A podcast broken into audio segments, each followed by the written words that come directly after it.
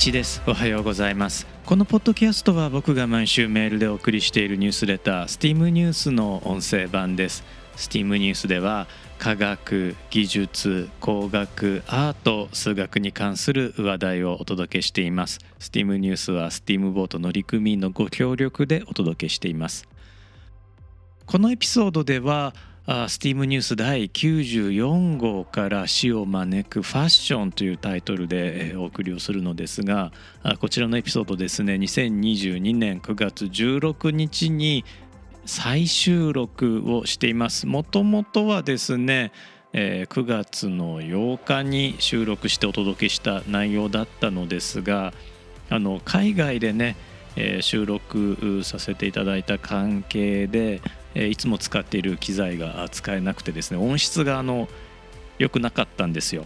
なのであの音声トラックだけねもう一度あの録音をやり直して、えいます。音声以外のねトラックの部分というのはそのまま使わせていただいています。コロナによるね、えー、出入国の管理というのが、まあ、少し緩められてきたことで、まあ、僕自身もねえ今後また出張の機会というのが増えてくると思うので、まあ、なんとかあの出先でもね、えこういったポッドキャストを収録できるような環境をね作っていこうかなと思っていますので、まあ、試行錯誤しながらで、えーとまあ、お聞き苦しいところあるかもしれないのですが引き続きね、えお付き合いいただければと思います。で、えー、このエピソードの話題に戻ります。死を招くファッションというタイトルで、えー、こちらはですね、えー、2022年の9月9日、えー、メールでお送りしているニュースレターの方では9月9日に、えー、お送りした内容です。先ほどもねあの海外出張という話をさせていただいたんですがあ僕長時間のね移動になるとなぜか時代劇映画を見たくなるんですよね。実際にあの僕が行ったのはタイだったので、えー、まあ日本から6時間ぐらいの飛行だったんですけれども、まあ、6時間あるとね結構映画見られますよね。でまあ、僕時代劇見たくなるんですけれども、まあ、以前ね新幹線で移動の時とかに超高速参勤交代とかねえー、見ていたりとかあとね、えー、やっぱり時代劇といえばやっぱり「忠臣蔵」かなと思ってで1958年というまあ古い映画なんですが渡辺国夫忠臣蔵というのがね割と好きなバージョンだったりするんです。で、えー、と今回のね、え、出張では結局「決算忠臣蔵」というねあの吉本興業の作成されたあ映画見てたんですけどまあ面白かったですよ。で忠臣蔵といえば江戸城の松の廊下これ本当は松の大廊下なんでしょうけれども、まあ、ここでね、えー、浅野匠の神が吉良上野之助に切りかかるというのが、まあ、前半のクライマックスじゃないかなと思うんですがあれ思いません？あの2人とも、まあ、袴というか、まあ、まあズボンと呼んでもいいのかもしれないんですけれどもやたらこう裾が長くありません？裾引きずってますよね。あれ裾踏んづけたらこけちゃいますよね。まあなんかそのために裾長いのかもしれないんですけれども僕はあのソーシャルディスタンスって呼んでるんですけれども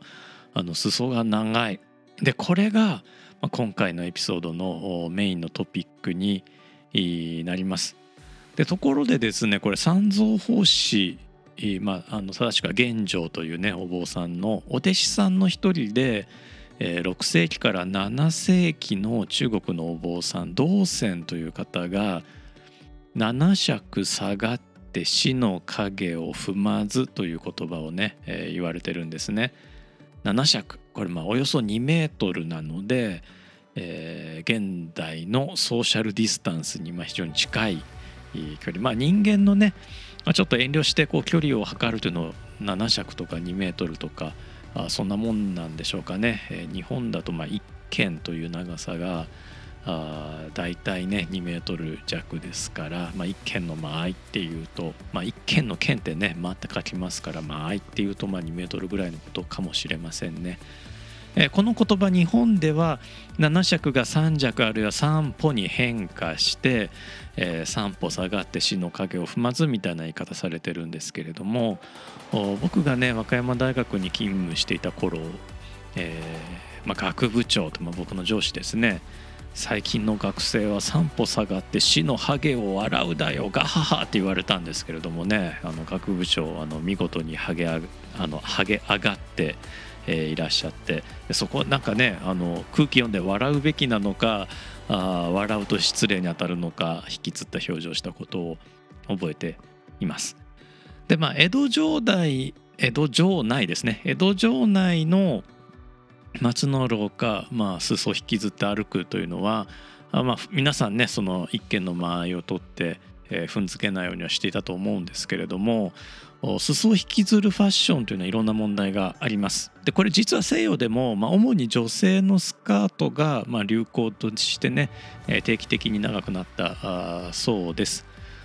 えー、スコットランドではねあの男性の衣装としてのスカートもあるんですけれども、まあ、この話は女性のスカートのお話です。書籍「死を招くファッション服飾とテクノロジーの危険な関係」によると1800年代初期から1905年頃まで繰り返し裾を引きずるスカートが流行したそうなんですね。そういえばこの1800年代から1905年頃というとビクトリア朝イギリスで言えばビクトリア朝まあ、ビクトリア朝を舞台にした映画思い浮かべていただきたいんですが、まあ、例えば「シャーロック・ホームズ」ですね僕も大好きな映画なんですけれどもあの裾がね地面にこう吸ってるような女性のスカート、えー、描かれていますよね。これ何を意味するかというと女性が街を履いて歩いていたということになるんですね。まあ、ほうきで履くの履くですね履いて歩いた。なんかこう松の廊下のねあの袴の裾もなんか廊下を吐いたっていう風な陰口をね言われたことがまあ嘘か本当かわからないんですけれどもあるそうなんですが実際にこのヨーロッパで、えーまあ、この1800年代初期から1905年頃までの長いスカート実際にこの外の、えー、埃をこう吐いて回ってるに等しかったそうです。で映画だとですねこの時代のヨーロッパ、まあ、そこそこね美化されて描かれていますけれども実際には都会はかなり不潔だったそうです。犬馬そして人間の排泄物なんかも道に落ちていたそうです。でそれらの糞尿とで糞尿にくっついた病原性微生物これがですねスカートの裾によって個人の家に持ち込まれていたんですね。これ大変に不衛生なあ状況です。でこれをね揶揄するようなあ風刺画なんかも当時の雑誌にね描かれていたりもします。こちら、えー、メールでお送りしているニュースレターの中にはその写真のねご紹介もさせていただいています。当時の先進的な医師は外出する時は短いスカートを着用するように推奨したそうなんですね。だからこれどうなんでしょうそのロベルト・コッホというねドイツ人、えー、科学者ドイツ人医師が病原菌を発見するのが19世紀後半なんです。あの細胞とかですね細菌というものはあそうですね17世紀にはあの見つかってはいたんですがそれがまあ病気の原因になることがあると、まあ、病気の原因の一つにこの細菌というものがあるよということが見つかったのが、まあ、ロベルト候補による発見19世紀後半なので、えー、まあねあの長いスカートは危険だよといった医師は科学的な証拠があって言ったわけではないかもしれませんただまああかなりね、えー、ご本人には根拠ご本人的な根拠はあって言われたんでしょう。えー、実際19世紀より以前というのはファッションは医学的な危険よりも道徳的な危険を示すものとされていたそうです。ここら辺ですねあの、まあ、例えばイギリスのビクトリア朝での、えー、道徳感っていうのはどんなものだったのかなっていうとこれをあの知るにはですね僕おすすめの小説があってコニー・ウィリスというね作家さんの犬は感情に入れません。あるいは消えたビクトリア朝花瓶の謎というねこれはタイムトラベルをテーマにした小説なんですけれどもとてもねコミカルでそれでいてとてもねロマンティックで面白い小説です。これ僕大好きです。まあその時代ですから、まあ、科学的な根拠というよりは単にね、えー、その女性に短いスカートを勧めた医師まあ、きっと男性だと思うんですけれども、まあ、なんかこう足が見たいとか足首が見たいとか足フェチだったとかそんなところかもしれません。まあ、とはいえね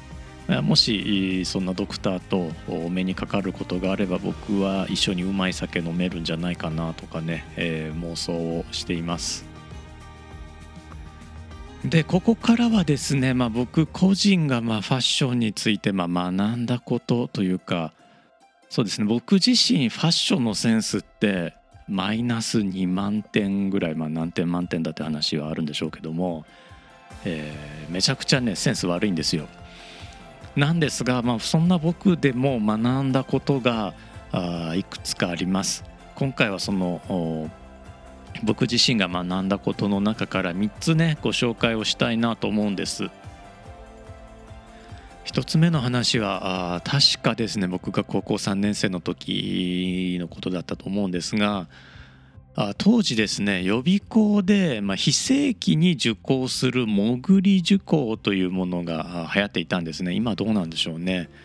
えー、まあ、潜り受講というのが流行っていてでまあ、僕あの理系のね授業、まあ、数学であるとか物理学とか化学とかの授業、まあ、英語の授業とかも取っていたんですがあ国語の授業とかねあの受験にいらないかもと思ってあの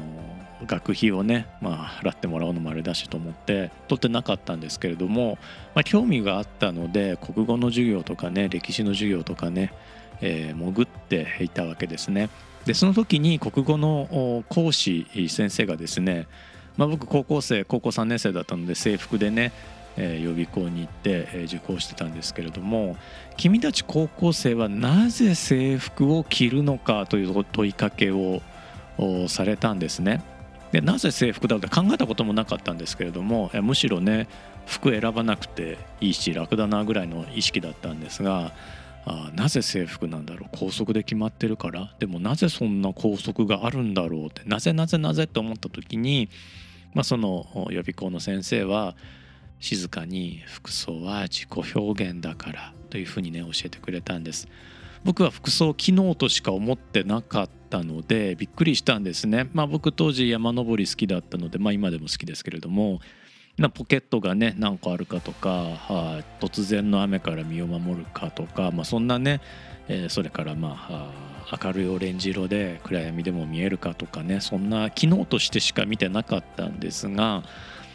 あの服装は自己表現なんだっていうのがねまあ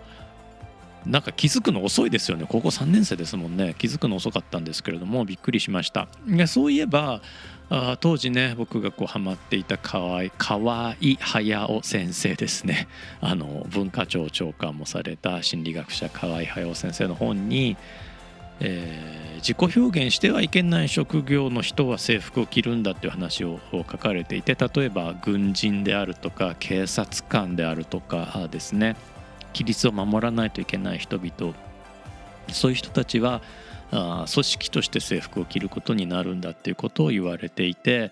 ああそうかだから高校生が自己表現されたら学校の高校のね先生怖いから制服なんだっていうことをねその時こうおぼろげながら感じ取ることがね、えー、できました。もう一つ思い出したことこれ2番目の話なんですけれども僕京都のね小さな美大で教えていたことがあるんですね。である学生がいつもロリータファッションで受講してたんですよ。で彼女が講義のあと一人で教室に残ってたので、えー、まあ、僕彼女のそばに行ってあの、まあ、服装もだしメイクもねちょっとこうロリータ系のメイクをしてたのでいやなんかいいねそれみたいな話をしたんですね。実は僕結構ねあのセリフがチャラいんですよ。でただまああのなんていうの僕結構本気で本気で喋って結果チャラいだけなのでなんか全然自己弁護になってないですね。